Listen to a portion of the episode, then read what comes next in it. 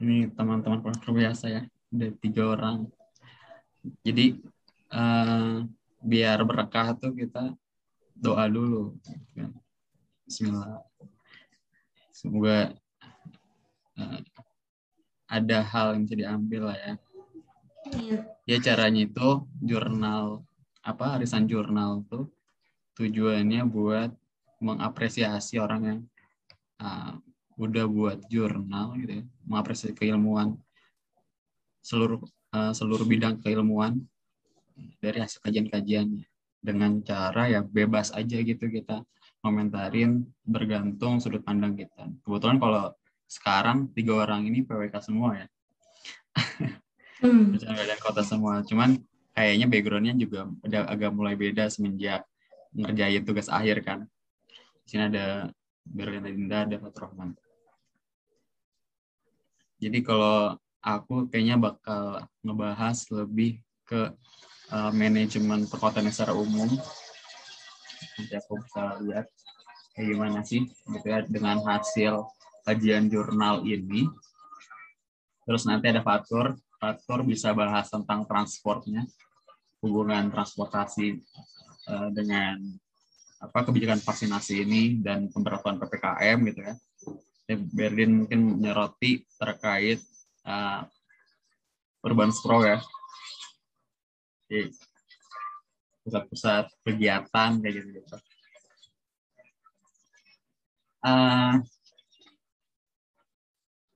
Jadi itu pengantarnya. Terus mungkin sedikit kalau misalkan teman-teman semua tuh udah ngedengerin, udah sering dengar atau baca berita dan baca jurnal ini gitu ya. Ini sedikit banyak jurnal ini tuh kasih kita insight bahwa sebenarnya kebijakan vaksinasi itu adalah hal yang penting dalam masa penanganan COVID-19 ini di Indonesia khususnya gitu. Meskipun sangat penting dan terbukti dalam hasil kajiannya itu efektif untuk menekan angka daripada kasus aktif di Indonesia gitu. Tapi juga ada warning tersendiri nih dari tulisan ini bahwa ada yang lebih penting lagi gitu, yaitu pencegahan daripada penerapan protokol kesehatan. Kalau bisa menyoroti sedikit gitu ya, sebelum nanti ya, mungkin aku bakal ngasih lihat data yang aku punya gitu terkait kebijakan vaksin PPKM ini. Jadi di jurnal ini dia ngasih tahu ke kita bahwa ada berapa sih jenis vaksin yang ada di Indonesia gitu kan. Ternyata itu ada 5, dan dia melihat perbedaan efikasinya. Jadi efikasi ini apa sih? Efikasi ini adalah tingkat keberhasilan gitu ya dari si vaksin tersebut terhadap kekebalan atau imun seseorang gitu. Jadi ini standarnya yang ini makanya ada beberapa rujukannya gitu ya. Dan yang paling tinggi itu di Moderna 94,1 Pfizer ya 95,95%. Sorry. Nah, dan di Indonesia itu kita awal tuh kita pakai Sinovac ya. Udah gitu baru masuk AstraZeneca. Dan sekarang ternyata udah mulai ada Sinovac, Moderna, Pfizer tuh mulai banyak juga gitu ya. Terakhir kan ada Moderna nih katanya untuk yang ketiga gitu ya. Bagi tenaga-tenaga napas. Namun dari efikasi ini ternyata banyak variabel. Ini kalau bisa lihat adalah hasil dari model matematisnya.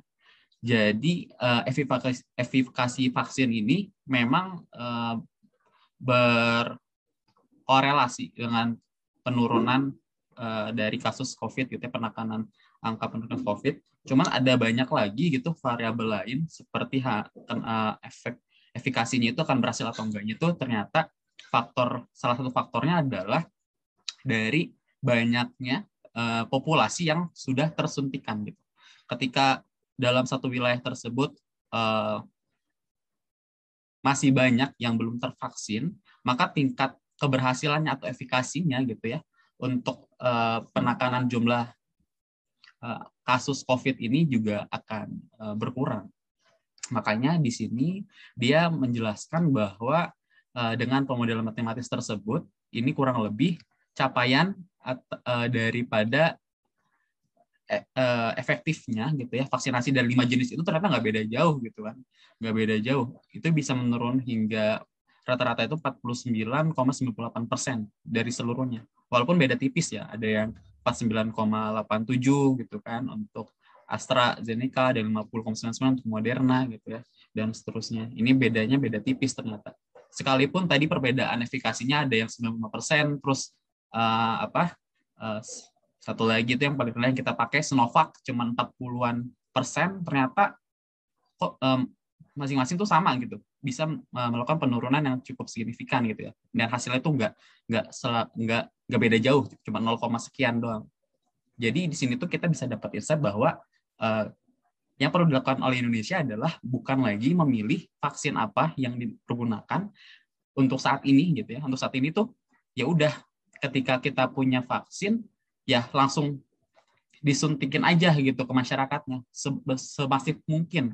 Jadi perdebatan antara vaksin A, B, C, D sebenarnya seharusnya tidak ada lagi. Dan yang perlu dilakukan adalah vaksinasi secara masif gitu untuk saat ini.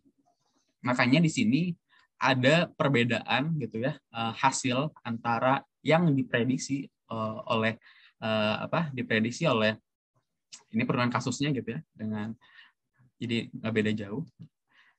Jadi sempat diprediksi gitu ya pada akhir tahun 2020 kalau misalkan kasus di kita itu di akhir Desember tahun 2021 itu tuh hanya mencapai 2,8 juta. Jadi yang meninggal, yang terkena tuh terpapar tuh 2,8 juta jiwa. Sedangkan per hari ini kita udah kena ke 3,6 juta jiwa. Jadi sebelum Desember 2021, di bulan ini, Agustus 2021, kita udah 3,8 juta jiwa. Kenapa bisa terjadi seperti ini? Tentu kebijakan vaksinasi, gitu ya, dan protokol kesehatan yang tidak terpatuhi dengan baik, gitu. Dalam hal ini, akhirnya banyak yang kemarin-kemarin kita sempat mendengar berita-berita bahwa vaksin bisa jadi mutan gitu ya, terus vaksin ada chipnya gitu, terus konspirasi dan konspirasi lainnya gitu. Yang akhirnya masyarakat juga gamang untuk menerima informasi sebenarnya COVID ini seperti apa gitu ya, pencegahannya bagaimana, dan ternyata prokes pun di kita gitu masih kurang bisa ditaati. Gitu. Nah dari sini aku coba mau ngasih sedikit lihat gitu ya kajian singkat yang aku buat. Nah, ini kebetulan kasusnya di Kendal, tempat aku udah sekarang gitu ya.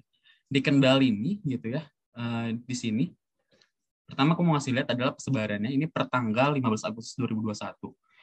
Jadi sebarannya itu ini sudah mulai berkurang kasusnya gitu ya. Udah dari 15 Agustus artinya ini penerapan PPKM darurat level 4 yang kedua gitu ya. Setelah kedua kebijakannya ada beberapa kali. Nah, ini tuh udah mulai turun dan tersebar di beberapa kecamatan yang memang padat gitu dan dekat dengan jalan nasional atau dilewati jalan nasional. Ini adalah jalan penghubung antara Jakarta dan juga Semarang. Yang kebetulan ini adalah Semarangnya. Kalau dari ini lebih jelasnya seperti ini. Jadi aku lihat data dari tanggal 22 Juni sampai tanggal sekarang, yaitu tanggal 15 Agustus 2021.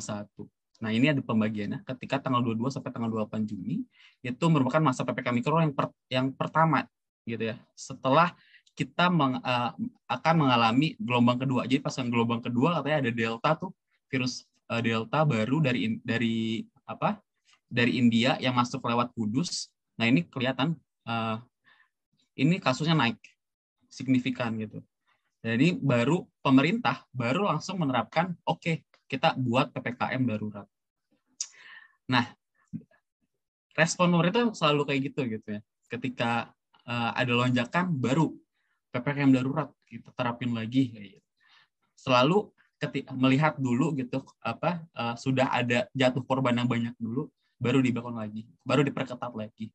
sementara gitu ya, ketika kita belajar di tahun 2020, bahkan kajiannya itu sudah menyatakan bahwa ya prokes itu ya sampai 2021 akhir gitu untuk menimbulkan. Tapi ternyata kita kecolongan nih. Kita ada gelombang kedua itu dari bulan Juni. Ini naik terus di 29 Juni sampai 2 Juli 2021 itu berakhir pemberlakuan PPKM mikronya. Itu karena melihat ada penurunan kasus aktif.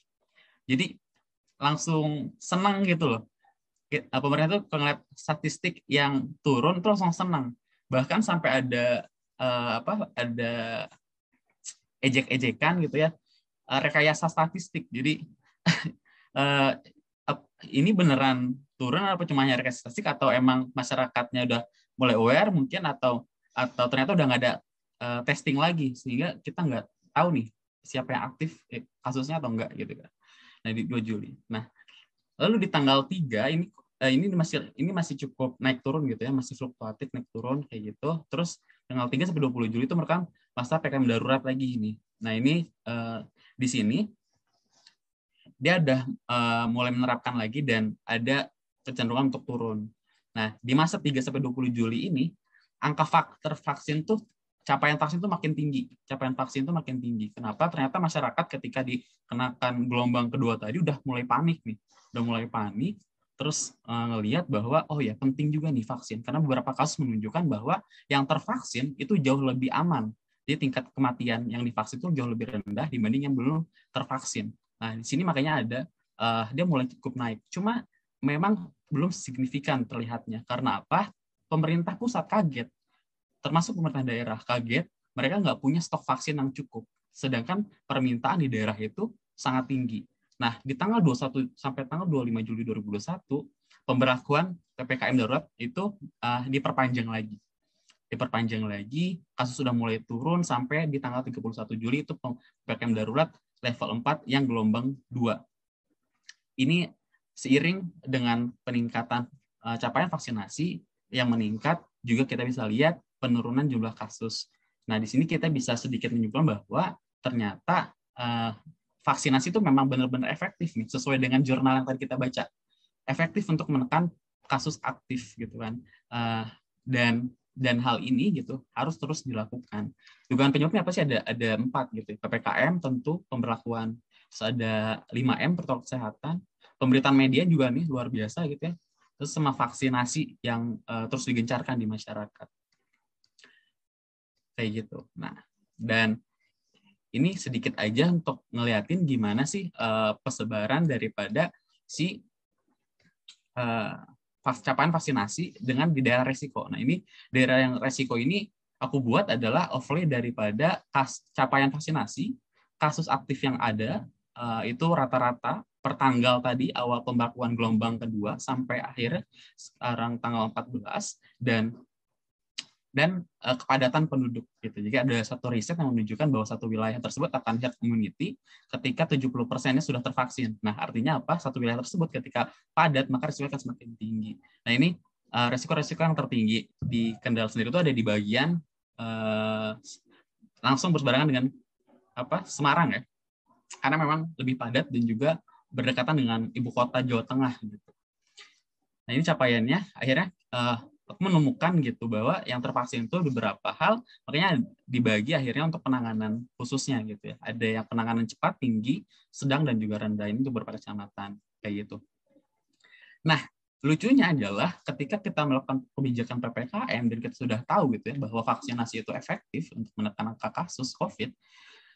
Ternyata proporsi dosis yang diberikan daripada pusat ke daerah itu ada hal yang cukup mengganjal gitu. Artinya kebijakan daerah ini agak bingung terhadap dosis vaksin nih. Kayak misalkan di Kabupaten Kendal ya, ini tuh capaian untuk target provinsi aja itu masih 0,40%. Untuk yang full vaksinnya tuh 0,22% gitu kan. Sedangkan waktu itu ngebandingin dengan kota Semarang dan Surakarta, yang mana jumlah penduduknya sama dengan Semarang dan lebih tinggi dari Surakarta, tapi mereka memiliki dropping vaksinnya yang jauh lebih tinggi, itu 3-6 kali lipat.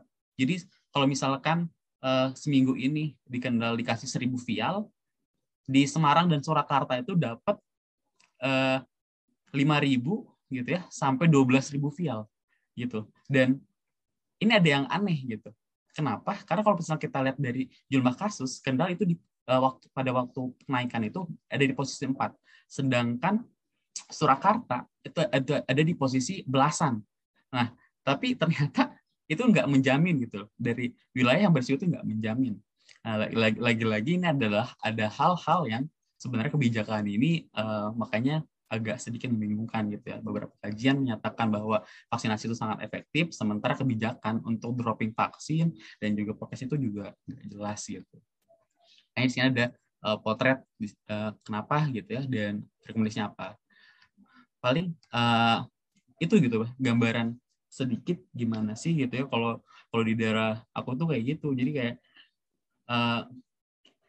banyak hal yang masih tanda tanya nih gitu kan. Dan bahkan yang unik adalah ketika rapat PPKM darurat terpusat waktu itu yang dipimpin langsung sama Pak Jokowi itu sampai dia bilangnya gini gitu, untuk kebijakan vaksinasi itu ini tergantung wilayahnya apakah krisis atau tidak. Yang saat ini ketika kita soroti media yang diutamakan tuh DKI Jakarta gitu kan. DKI Jakarta tuh gampang banget buat dapat vaksin gitu. Bahkan sekarang dia itu udah nyuntikin sampai tingkat RT gitu. Kita yang sampai masih ke tingkat kecamatan aja masih kesusahan, di DKI itu udah sampai tingkat RT. Ini bukan kecemburuan gitu ya, daerah dengan ibu kotanya, tapi sebenarnya adalah bagaimana gitu kebijakan ini bisa benar-benar adil. Karena ditambah lagi sekarang adalah ketika kita ingin keluar, kita ingin berpergian gitu ya, ketika kita ingin ke mall dan sebagainya, itu harus ada surat vaksin gitu ya, sudah ada sertifikat vaksin. Ini mungkin agak ini sih, mungkin kayak perjalanan ya, meskipun yang kalau logistik, mungkin Fatur nanti bisa balas yang logistik. Logistik kan supirnya nggak perlu ya, Tur ya. Coba kemudian gimana tuh, dan mungkin Fatur bisa nanggepin yang transportnya, Tur. Karena kan kalau misalkan kayak gitu, kita juga akhirnya nggak bisa berkegiatan ya, pindah-pindah kota gitu. Ya, kalau misalkan logistik kan aman ya, logistik kan aman. Dia supir tuh nggak apa-apa gitu, nggak punya kartu vaksin. Cuman kalau penumpang itu harus punya kartu vaksin. Dan begitu juga kalau misalkan kita ke mall gitu ya, ke tempat wisata, kita sudah punya kartu vaksin nih. Apa-apa harus punya sertifikat vaksin, apa-apa harus punya sertifikat vaksin. Menurut kalian gimana? Ber. Apa aja sih aman-aman.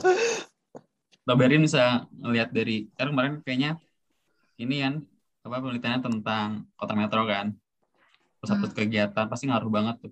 Nah, aku tadi nyinggung juga terkait kepadatan penduduknya yang berisiko lebih tinggi gitu kan. Terus dari hubungan antar kotanya, kecamatan dan sebagainya. Boleh deh, bebas. Atau yang tadi mau komentarin yang tadi kayaknya ada yang keliru. Enggak, paling kalau yang buat kecemburuan buat daerah dengan provinsi DKI kan ya emang dari dulu tuh emang udah terjadi kan. Kecemburuan tuh pasti ada, berpusat tuh senternya pasti Jawa kalau dibandingkan di Indonesia, sedangkan kalau di Pulau Jawa sendiri kan senternya kan tetap Jakarta karena daerah khusus ibu kotanya kan di situ.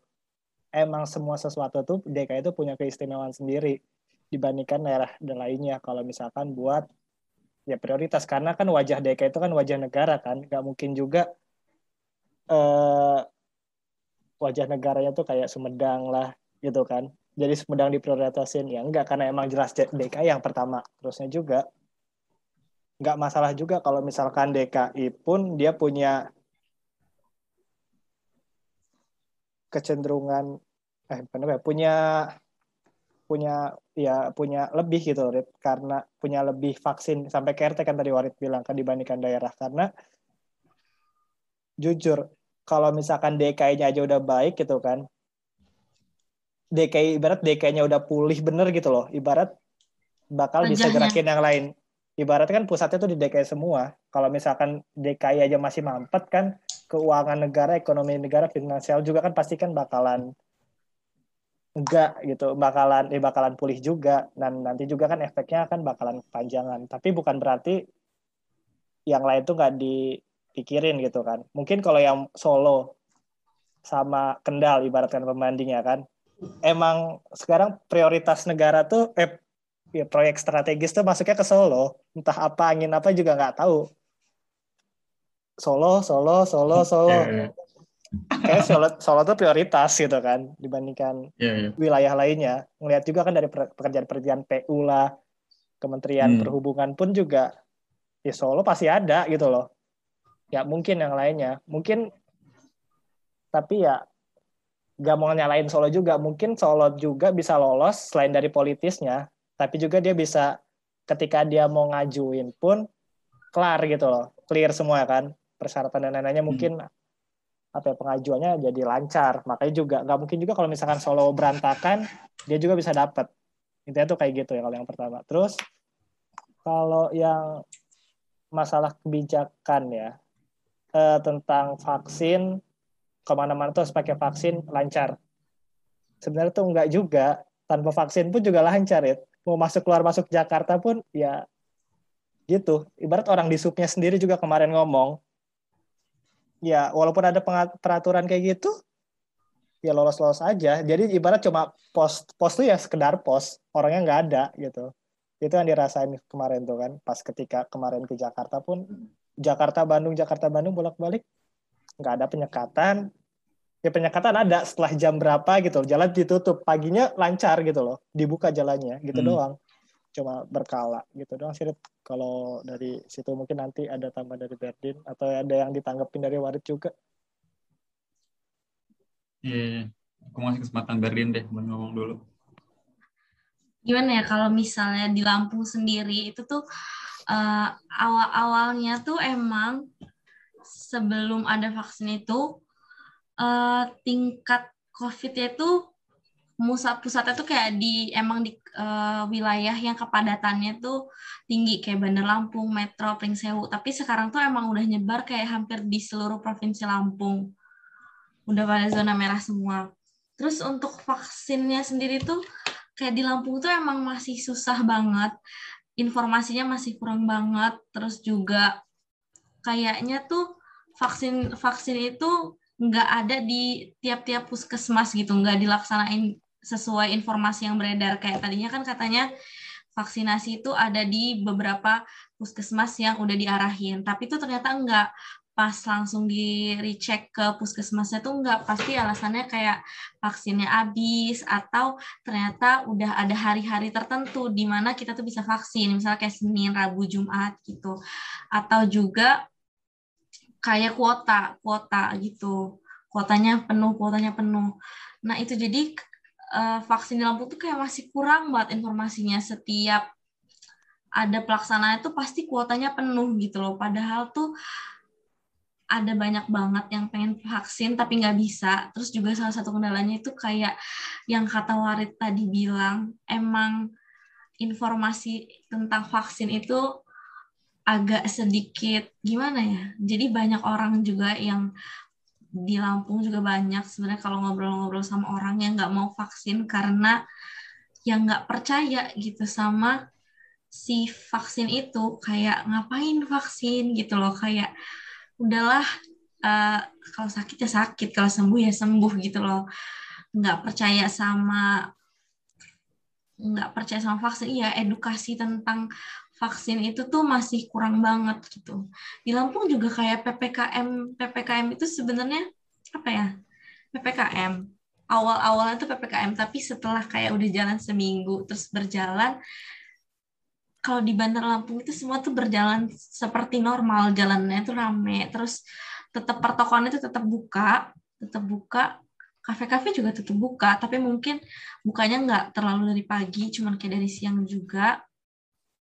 Tapi dan kegiatannya itu udah jadi kayak balik ke normal dan nggak ada perubahan apapun dari adanya PPKM sama sebelum PPKM yang ada di Provinsi Lampung.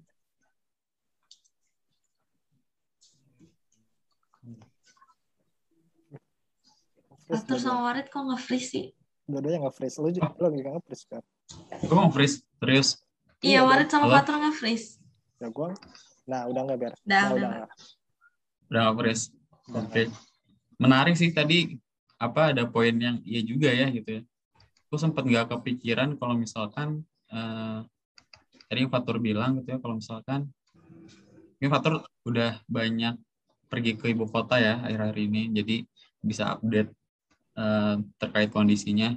Kalau misalkan memang ya lagi-lagi mungkin kita lebih hanya sekedar berkebijakan aja ya, kita belum di lapangannya belum bisa maksimal gitu, kayak tadi katanya jalan yang ada pos penjagaannya pun gak ada yang ngejaga gitu, akhirnya cuma ada pos doang nih, judulnya pos penjagaan tapi cuma ada pos.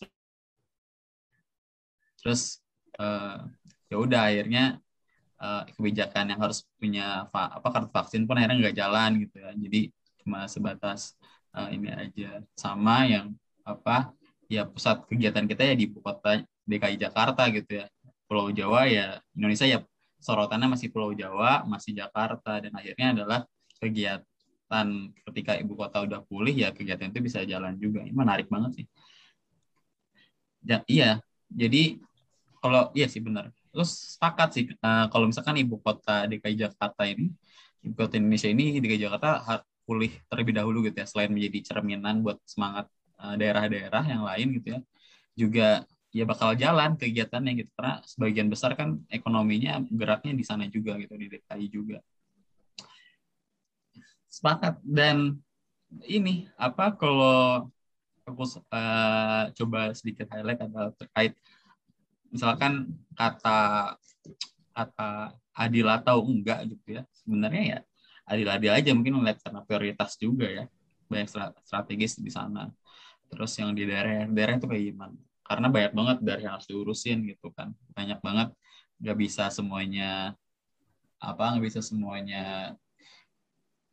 sama gitu porsinya gitu ya, harus sesuai dengan ininya juga gitu, karakter juga. Cuman kalau misalkan kayak gitu DKI dulu nih selesai gitu kan dengan kondisi idealnya gitu ya, udah kayak mungkin kalau sekarang kita berita ngelihat Liga Inggris yang nonton ini udah nggak ada protokol kesehatan sama sekali tuh, udah rapat banget, udah nggak ada lagi pakai masker dan sebagainya gitu ya, udah bisa jalan lah gitu, bola ini udah keren lagi nih di ibu kota. Untuk ngasih geliat itu ke daerah itu gimana gitu, karena kalau daerah kan ya gitu-gitu aja gitu, maksudnya kayak sepertinya gitu. Kayak di desa-desa pun gitu, desa-desa kita pun gitu kayaknya ada dari awal COVID 2020 tuh sampai sekarang pun kayaknya biasa-biasa aja, maksudnya tetap hidup seperti mestinya, cuman ya bedanya lebih teredukasi, oh ada COVID dan oh harus ini gitu. Itu gimana gitu menurut kalian biar ya oke lah gitu, kalau misalkan tuh jalan terus mengembalikan lagi gitu ya ke new normal gitu ya, kalau kata bahasa pemerintahnya itu real new normalnya gitu. Itu buat ngasih itu gimana, sedangkan isu ketika kita tahu isu seperti ini gitu kan, ketika kita tahu kalau misalkan kebijakan vaksinasi ini dropping ke daerahnya juga menimbulkan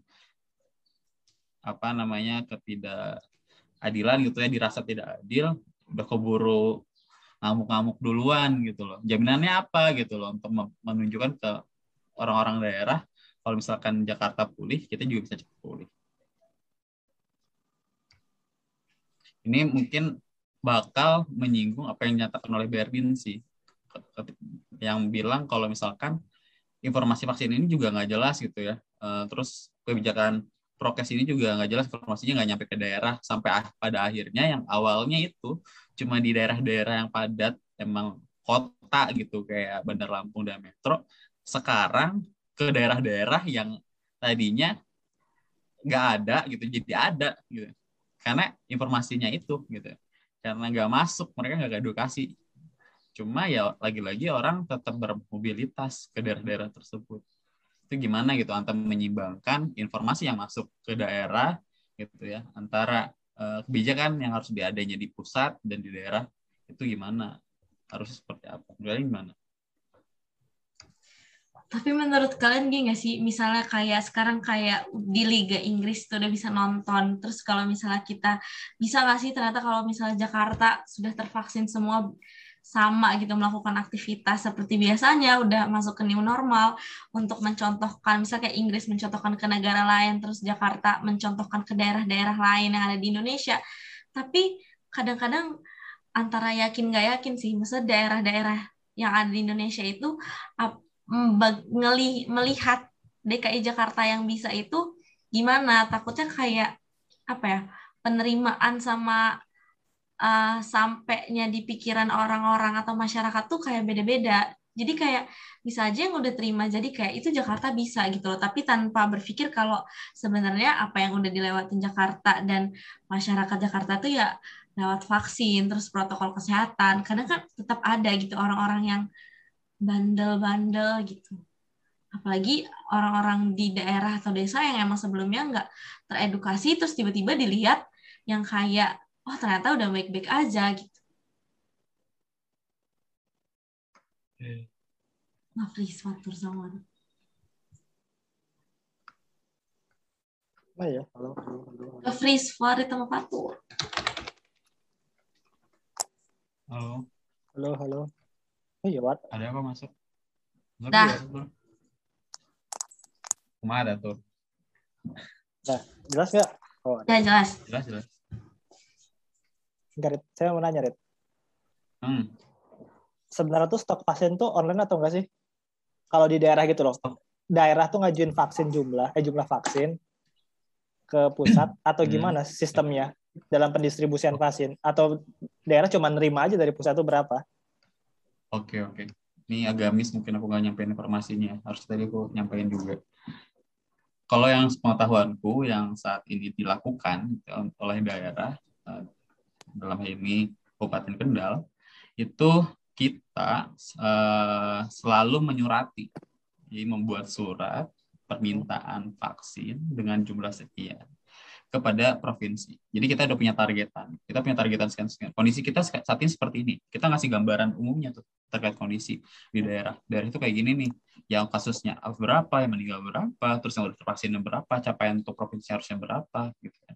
Untuk mencapai penanganan yang maksimum harusnya gimana, gitu. Itu kita menyurati hal itu, kita lampirkan beserta berapa sih yang kita coba minta, dan kalau bisa lebih lah, gitu ya. Nah, itu selalu melewati penyuratan.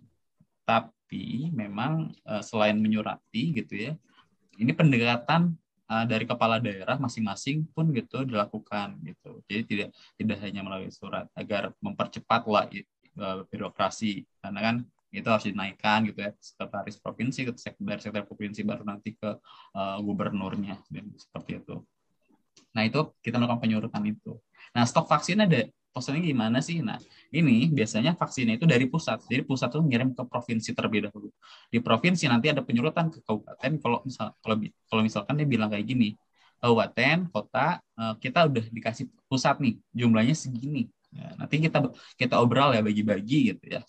Nah, sebenarnya provinsi itu sudah melakukan slot vaksin kepada kabupaten kota.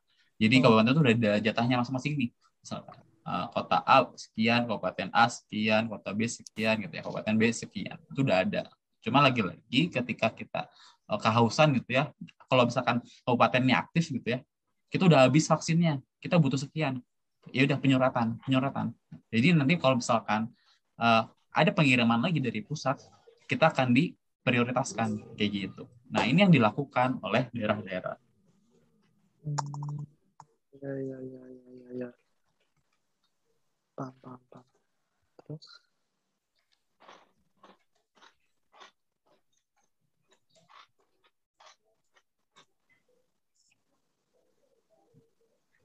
Jadi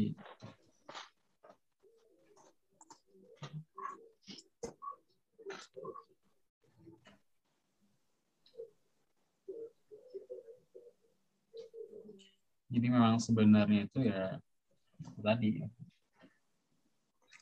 jalurnya ya udah banyak gitu.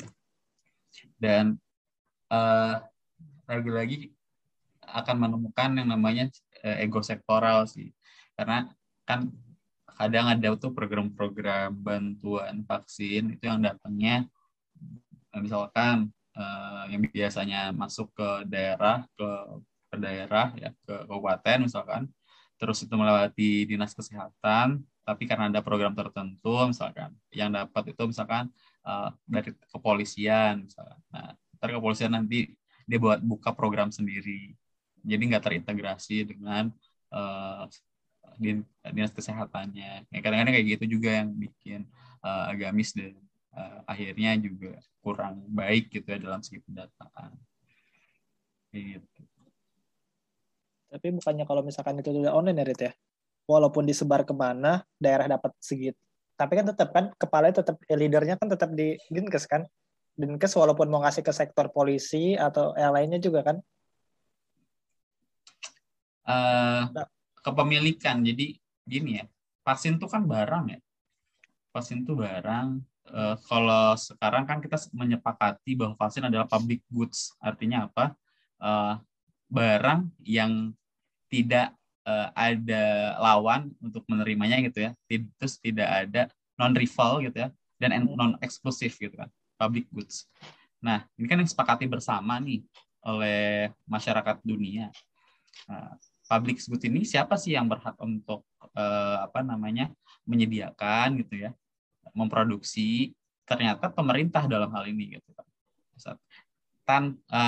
Tanpa pengecualian, akhirnya ada tanpa pengecualian gitu ya, pihak swasta pun boleh dengan kebijakan yang dibuat pemerintah. Jadi pemerintah boleh tuh bilang, silakan swasta untuk gotong royong beli vaksin dan menyuntikkan pegawai-pegawainya, itu diperbolehkan juga. Ini termasuk juga ketika barang tersebut sampai ke lain instansi, maka hak instansi tersebutlah yang mengelola vaksin itu untuk siapa, penerimanya siapa.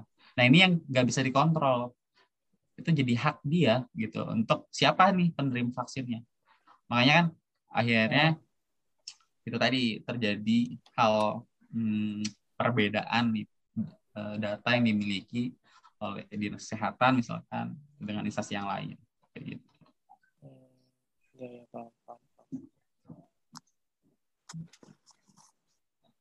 Sistemnya.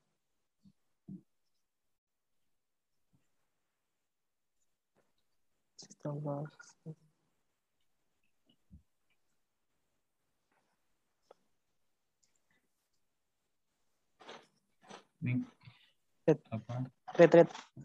Tapi bukannya nggak kan ibarat kita kan acuannya kan tetap acuan jumlah orang divaksin kan tetap gitu kan ibarat iya misalkan ya indikator keberhasilannya kan ibaratnya ya target pencapaiannya kan 3 juta orang entah mau itu siapa yang dapat juga nggak salah ibaratnya kan kalau udah di daerah kan. Jadi kalau menurut Tater ya mau di instansi manapun kalau buat versi daerah mah kan gitu kan seharusnya juga nggak masalah juga kesehatan ngomong apa ya ibarat gimana ya Rit? Kayak ya siapapun itu ya masih dalam lingkup Kabupaten Kendal misalkan entah itu dari warga polisi atau keluarga polisi. Dan suatu pencapaian juga kan kalau misalkan vaksin yang dikasih dari provinsinya habis ya habis gitu loh. Kita bilang instansi lain deh ya. Apa? Ngeri juga nih. Kita bilang instansi lain aja. Instansi lain. Yeah. Saya juga vaksin lewat Polri, Rit. Dari Polda. Oh ya. Yeah. Dapat dari Polda soalnya. Keluarga polisi. Yeah, yeah. Tapi atas nama mitra. Iya, mitra. Jadi makanya walaupun jadi nggak kontrol ya masih. Entah jadi ibaratnya cenderung privat kayak gitu tuh. Ibarat ya nggak fair juga kalau kayak gitu kan. Mungkin kalau misalkan polisi ngomong ya polisi lebih banyak aktivitas dibandingkan yang lainnya mungkin. Keluarga polisinya juga jadi makin rentan gitu ibarat terkena karena emang polisi kan muter-muter kerjanya mungkin. Terusnya juga kan kalau misalkan sempat juga ada ya instruksi dari presiden juga kan Pak Kapolri Pak Kapolda ini siap nggak ngabisin vaksin gitu kan dan sistem mereka juga paling cepat ya udah keluarga dulu aja divaksin kalau yang lain masih ada yang nggak mau juga mikirannya juga kan yang penting ketika dikasih itu habis vaksinnya itu kan jadi salah satu berhasil. Walaupun nggak merata ya setidaknya berhasil ya menekan dari keluarga yang terdekat dulu kayak polisi. Kayak gitu. Jadi nggak harus dari Dinkes. Terus saya juga kalau dia tampung di Dinkes sendiri kasihan juga, Rit. Kekurangan nakes. Nggak akan maksudnya ketampung mungkin ya, tapi kerjanya kerja keras gitu. Ibarat Wai Kanan juga kemarin saya lihat, Rit, CPNS bukaannya Dinkes semua, rata-rata tuh Dinkes, Rit, nggak bohong, Rit. Iya, emang. Dinkes. Nakes diperbanyak sama guru. Iya, nakes sama guru itu kan. Yang lainnya masih sedikit-sedikit. Makanya itu. Karena emang belum siap juga nakesnya buat nyuntikin. Kalau misalkan ditambung dari nakes, dari Dinkesnya itu sendiri. Makanya harus ada instansi lain yang punya tenaga kesehatan. Tapi walaupun tenaga kesehatan lain juga kan ada surat dari nakes, dari Dinkesnya juga kan, kayak harus ada izin Dinkes, entah itu dokter atau apa, keperawatan juga harus ada izin dari Dinkes tempat. Jadi nggak masalah sih, udah terverifikasi. Iya. Sepakat sih, sepakat kalau misalkan vaksinnya harus segera dihabiskan. Maksudnya ada, ya udah disalurkan gitu ke orang. Ya siapapun, mau keluarga atau siapapun tuh ya nggak apa-apa gitu ya, kalau misalkan ya terserah gitu ya benar vaksin. Cuma gini, yang aku sorotin adalah, yang perlu dialog adalah masing-masing daerah itu kan beda ya kondisinya, dan pasti punya prioritasnya gitu. Ketika kebijakan vaksin itu kan ada 4 tahapan vaksin. Yang pertama kan nakes gitu kan, nakes sama pelayanan publik. Terus baru ke sampai akhirnya ke lansia dan masyarakat umum ya, yang rentan gitu kan. Itu kan ada tahapannya tersendiri. Nah, di daerah gitu kan, di daerah itu bisa jadi beda-beda. Gitu kan.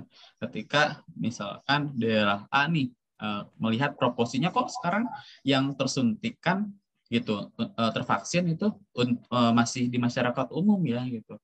Padahal urgensinya kita lagi butuh untuk segera melakukan sekolah tatap muka gitu ya, pemberlakuan sekolah tatap muka gitu.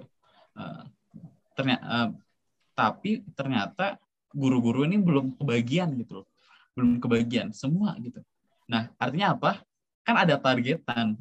Ketika ada masuk vaksin gitu ya, dosis vaksin, yang diutamakan adalah guru-guru gitu loh. Kalau misalkan data ini nggak kekontrol, prioritas ini nggak kekontrol, maka kita nggak punya nggak punya prioritas kita gitu untuk apa dulu sih yang dipulihin gitu. Oke lah, akhirnya kita pemulihan ekonomi gitu ya, sesuai dengan kebijakan pusat di tahun 2022 adalah pemulihan ekonomi nasional, PEN gitu ya. Tapi untuk menuju itu langkahnya apa? Kalau misalnya di daerah A mungkin bilang kita harus jalanin dulu nih, sekolah-sekolah harus bisa tatap muka lagi, karena dengan adanya sekolah, kegiatan UMKM jalan, pedagang kaki lima bisa jalan lagi gitu. Terus nanti nggak di skip lagi nih generasi kita nih yang nggak sekolah gitu kan, bisa jalan lagi, oke gitu akhirnya itu.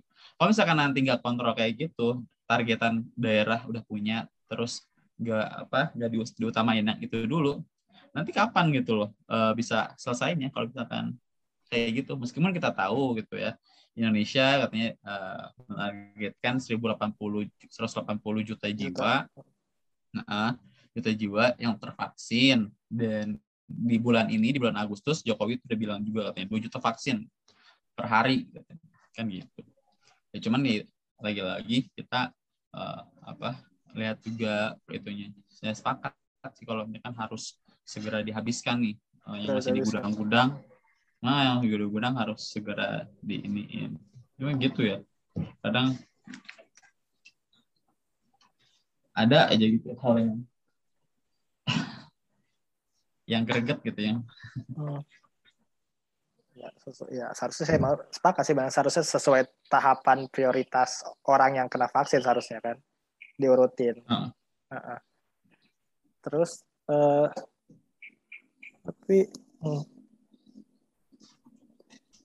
tapi kalau di Kendal kayak gitu juga, Rit. Jadi kan ya, ada forkopinda kan, ibarat kan walaupun yang megang kan forkopinda kan kepalanya kan itu bupati kan. Ya, dari polisi ya. Pun yang ngeluarin kan vaksinnya kan ibarat kan dari bupati kan, bukan dari Polri-nya. yang ngatur tetap kepala atas daerah kan? Kepala daerah. Benar. Tetap kayak gitu juga sama atas izin dan pemberitahuan sebelumnya dulu kepala daerah yang mengizinkan, yang tahu gitu ya. Nah itu tadi akhirnya adalah di lapangannya kadang kebingungan datanya, jadinya akhirnya berantakan gitu sih. Jadi nanti susahnya adalah kita nggak bisa ngelihat capaiannya udah sampai mana, dan ujung-ujungnya adalah pengambilan kebijakan dari kepala daerah itu sendiri. Iya. Ya, jadi ya, bingung gitu kan. Kan harus butuh jelas kayak gitu. Dari kepala daerah.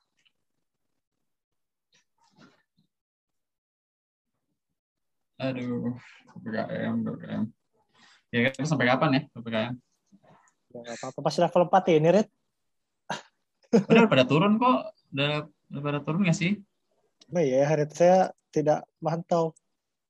Itu tuh emang turun. Masalah. Turun kan dari COVID kan, Rit? Lihat, Rit. Terus kemarin tuh ada sempat ini juga tahu apa namanya?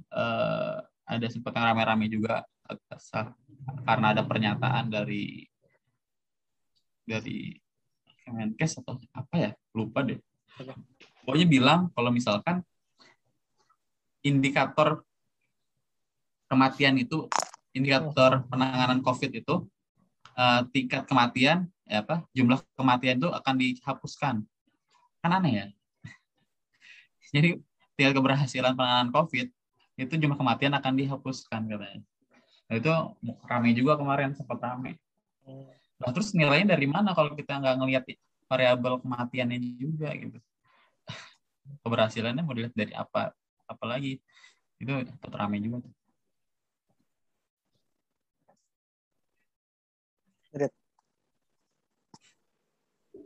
Saya tuh masih ragu, turun tuh emang turun atau turun karena jumlah itunya turun. Jumlah tes COVID-nya turun. Iya. Itu masih kan ya, walaupun ya turun kalau ya karena udah melihat tren-tren yang lainnya udah pada turun, ya udahlah jumlah pengecekannya kita turunin dan otomatis kan angka COVID-nya juga pasti turun. Beda kecuali tesnya tuh stabil 50.000 semua dalam satu kabupaten sehari gitu kan. Entah itu siapa random sampling kan. Nanti ketahuan kalau misalkan yang dulu 50.000 dites, sekarang cuma 10.000 yang dites, ya sama aja ya bohong. Walaupun itu turun jelas gitu kan, turun. Tapi kan, ya, itulah makanya. Kan pemerintah daerah kan yang kayak gitu kan, gitu. Pemerintah daerah tuh gitu, Red. Iya. Makanya nggak tahu jadi beneran turun atau nggak. Apa? Makanya nggak tahu beneran turun beneran atau emang tes pengujian COVID-nya diturunkan sehingga kasus COVID-nya jadi turun. Aku malah mikir lebih nakal lagi. Aku mikir jangan-jangan ya saking udah keselnya seminggu nambah lagi perpanjangan, seminggu nambah lagi perpanjangan. Aku tuh mikir gini deh. Kayaknya nakes juga kan udah saking capeknya tuh ya. Ada yang positif lagi, kerawat lagi. Kayaknya ini kayaknya ada deh nanti di daerah-daerah gitu ada orang yang bergejala datang ke puskesmas misalnya, terus saya mau dicek dong, mau dites, terus ditolak gara-gara takutnya dia positif gitu, akhirnya kan harus dirawat ya, harus ada penanganan lagi. Aku mikir udah mulai kesana tuh kayaknya, ini bakal gitu nih bentar lagi, saking udah bosannya mungkin nakes, covid lagi udah covid juga meninggal. Iya. Ekstrimnya kayak gitu kan, yang udah capeknya ya udahlah, mas udah nggak usah dites segala lah, udah intinya istirahat aja di rumah gitu. Jadi angka kasusnya nggak naik, mereka nggak ngerja dapet pasien baru. Iya. Jadi mungkinnya kayak gitu. Iya, ibarat kan ada penanganan COVID kan masih tetap jalan. Jadi walaupun pasien sedikit tetap jalan kan dia ya. Anggaran plus ya. Enak ya gitu kan, ibarat. Aduh. Itu yang iya data COVID itu. Bener atau enggak? Tapi emang trackingnya bener itu kalau di daerah itu. Saya tuh nggak tahu emang, nggak, kan yang tahu kan orang-orang dalam. ibarat tuh beneran di tracking dari Dinkes itu emang di tracking beneran atau enggak? Kalau cek tuh kita ya sendiri aja pengen ngecek gitu, atau emang gratisin semua orang 50.000 itu buat dicek random sama pemerintah daerah? Jadi kan ada alatnya ya. Jadi ada alatnya untuk ngetes, kan ada antigen sama PCR kan beda tuh. Kalau antigen tuh cenderung lebih mudah lah ya kan. Kita ngetes hari itu 30 menit langsung keluar hasilnya. Kalau PCR kan kita butuh beberapa hari gitu ya. Karena ternyata ngantri juga nih gitu. Stok juga nggak bisa apa ya, nggak bisa, kita belum kelebihan lah istilahnya. Ada nih 200 yang mau tes di hari itu, cuman dibagi jadi 2 hari gitu, kayak gitu. Itu juga dibatasi sebenarnya. Dan tracingnya ya gitu, tracingnya ya lewat kejujuran masing-masing aja gitu loh. Dan ketika kena tracing, maka dia dia akan diminta untuk isoman dulu selama beberapa hari, kalau 5 hari, baru kalau ada gejala itu tes gitu. Cuman kalau waktu itu kan aku nggak ada gejala, aku tetap tes karena membahayakan gitu ya, sangat membahayakan gitu, karena ada di lingkaran 1, jadi membahayakan. Ya udah, akhirnya dites ternyata benar kan positif, jadi langsung quarantine. Nah, kondisinya memang gitu, kondisinya masih belum siapapun gitu ya, kuotanya penuh gitu, nggak bakal dibagi karena juga kan tenaga medis lagi-lagi tes bayar sih tes medis kita dikit. Apa tesnya tuh bayar nggak? Beda sama yang tes pribadi? Tesnya bayar ya, tesnya bayar. Jadi bayar. Tapi keren kalau tuh, ketika dia dinyatakan positif, semuanya ditanggung negara. Mulai dari obat. Oh enggak, maksudnya tes. Enggak, tesnya tuh misalkan kan daerah tuh 10.000 sehari gitu ibaratnya kan. Tes COVID. Iya.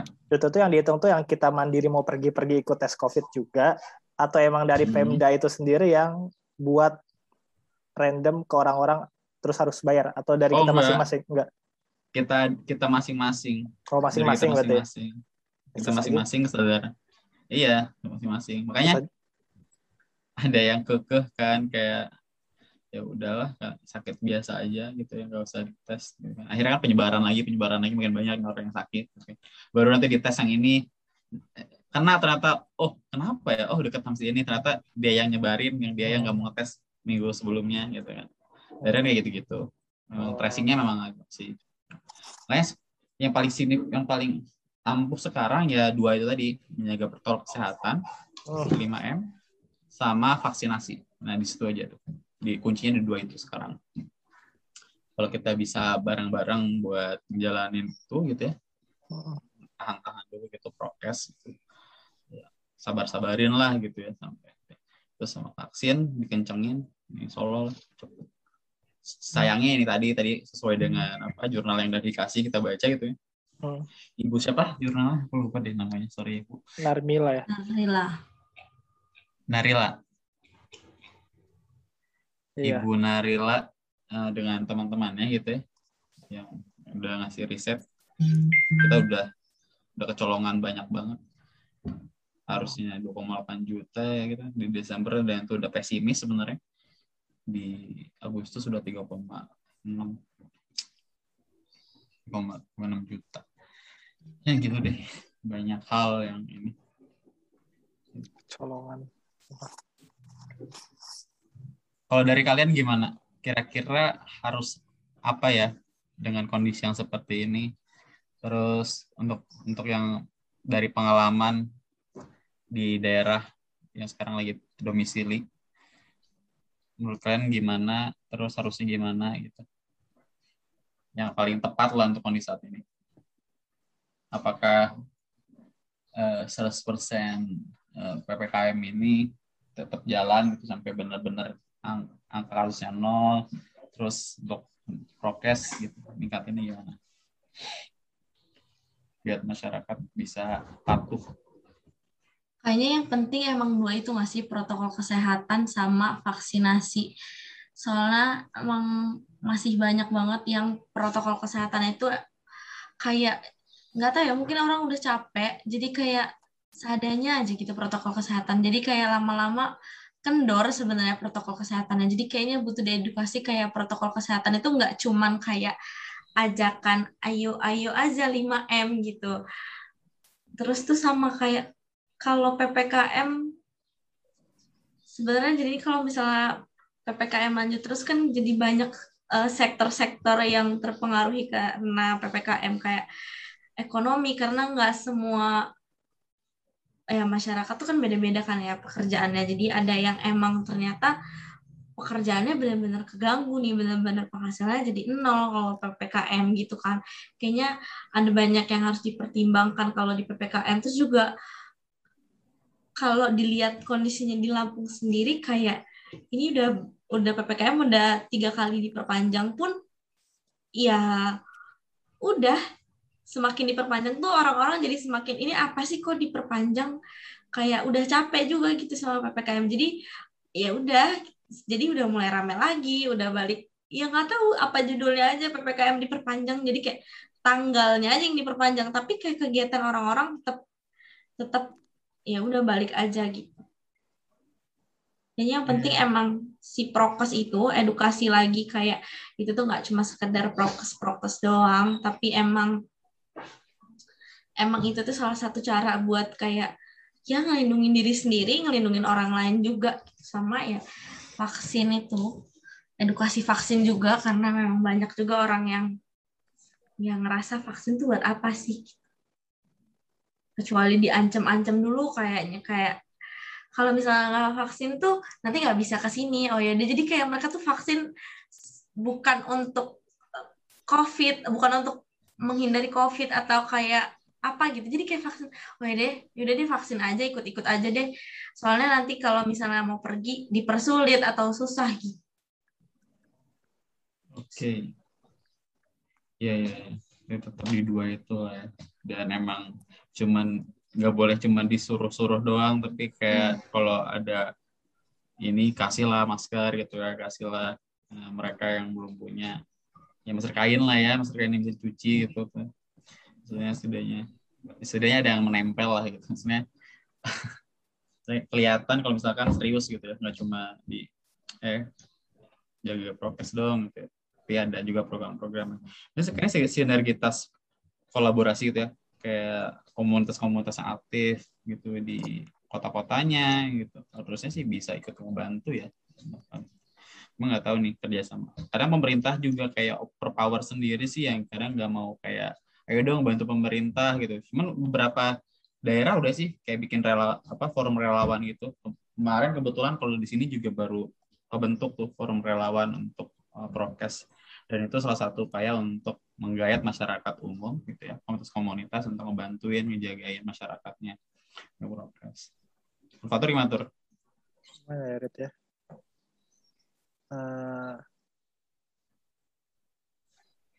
Apa ya, kalau misalkan kondisi kayak gini tuh udah mau entah itu PPKM darurat, PPKM level 4, ketiga, ya udah bosen masyarakat intinya tuh kayak gitu.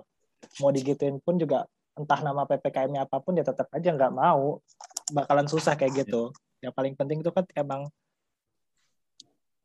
udah cukup PPKM ya. Kalau menurut Fatur tuh ya PPKM tetap ada, tapi ya udah nggak apa-apa. Ya masyarakat digituin, tapi ketika itu dilepas, yang lainnya terus diperkuat gitu loh. Ya penting, ya udah nggak apa-apa. Bulo jualan, ya udah nggak apa-apa. Ya penting masker lu harus pakai gitu. Ya.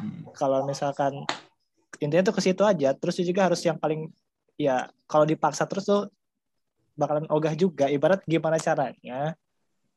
Tapi maksud saya gimana caranya tuh kita tuh emang sadar dan ya mau gitu loh, taat. Ya udah gimana kayak buat deal-dealan aja sama perintah, ya udah lu gue buka perdagangan tapi lu harus pakai masker bener gitu, nggak apa-apa buka. Kalau misalkan lu nggak buka lu langsung gua tutup gitu aja, mendingan lebih ya udah. Jadi ibaratnya waduh dia juga takut, dia udah ngebaikin gua buka izin dengan syarat ini, Tapi kalau misalnya enggak, sanksinya lu bakalan ketutup. Udah, gitu aja, mendingan kelar. Daripada ribet PPKM gini 25%. Ah, capek itu udah gak kelar-kelar gitu loh. Banyak bener tulisannya, gak akan kebaca sama orang-orang juga kan. Mendingan kayak gitu, Surit. Udah capek masyarakat ibaratnya kayak gitu. Tinggal aja buat kesepakatan sama pemerintah sama masyarakat. Kalau misalkan emang beneran mau, lu dibuka, lakuin. Kalau enggak, ya udah bakalan tetap kayak gini. Gitu.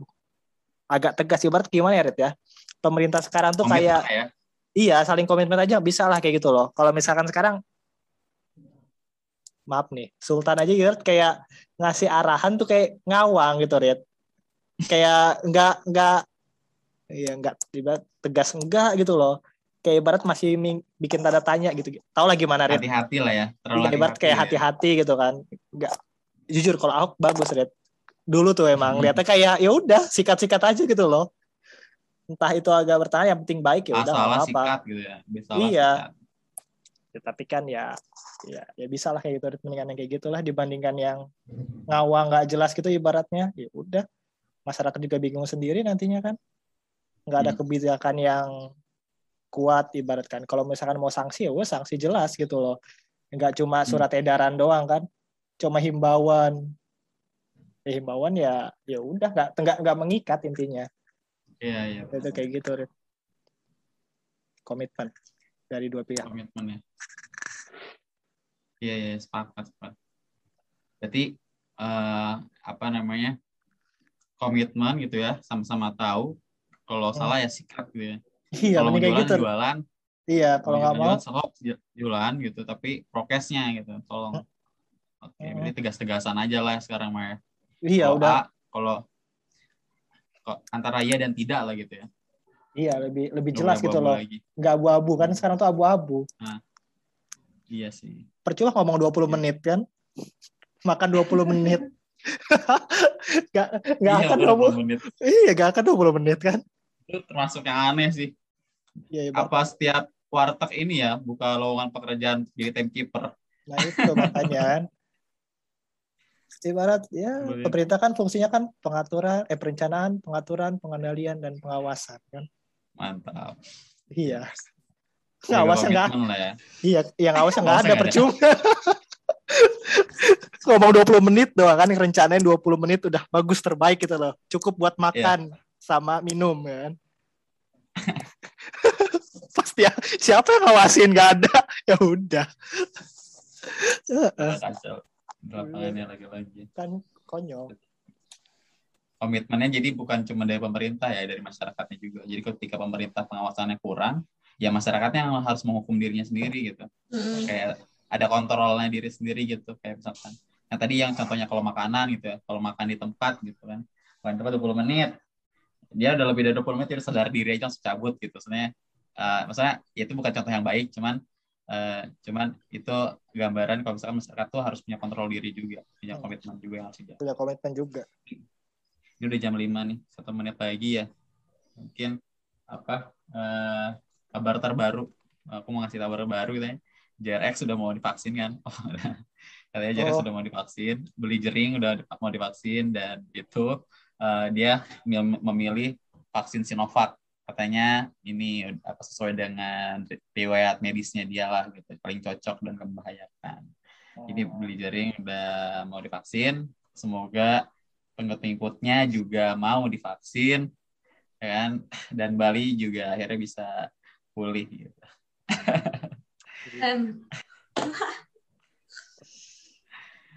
Gitu sih. Ya.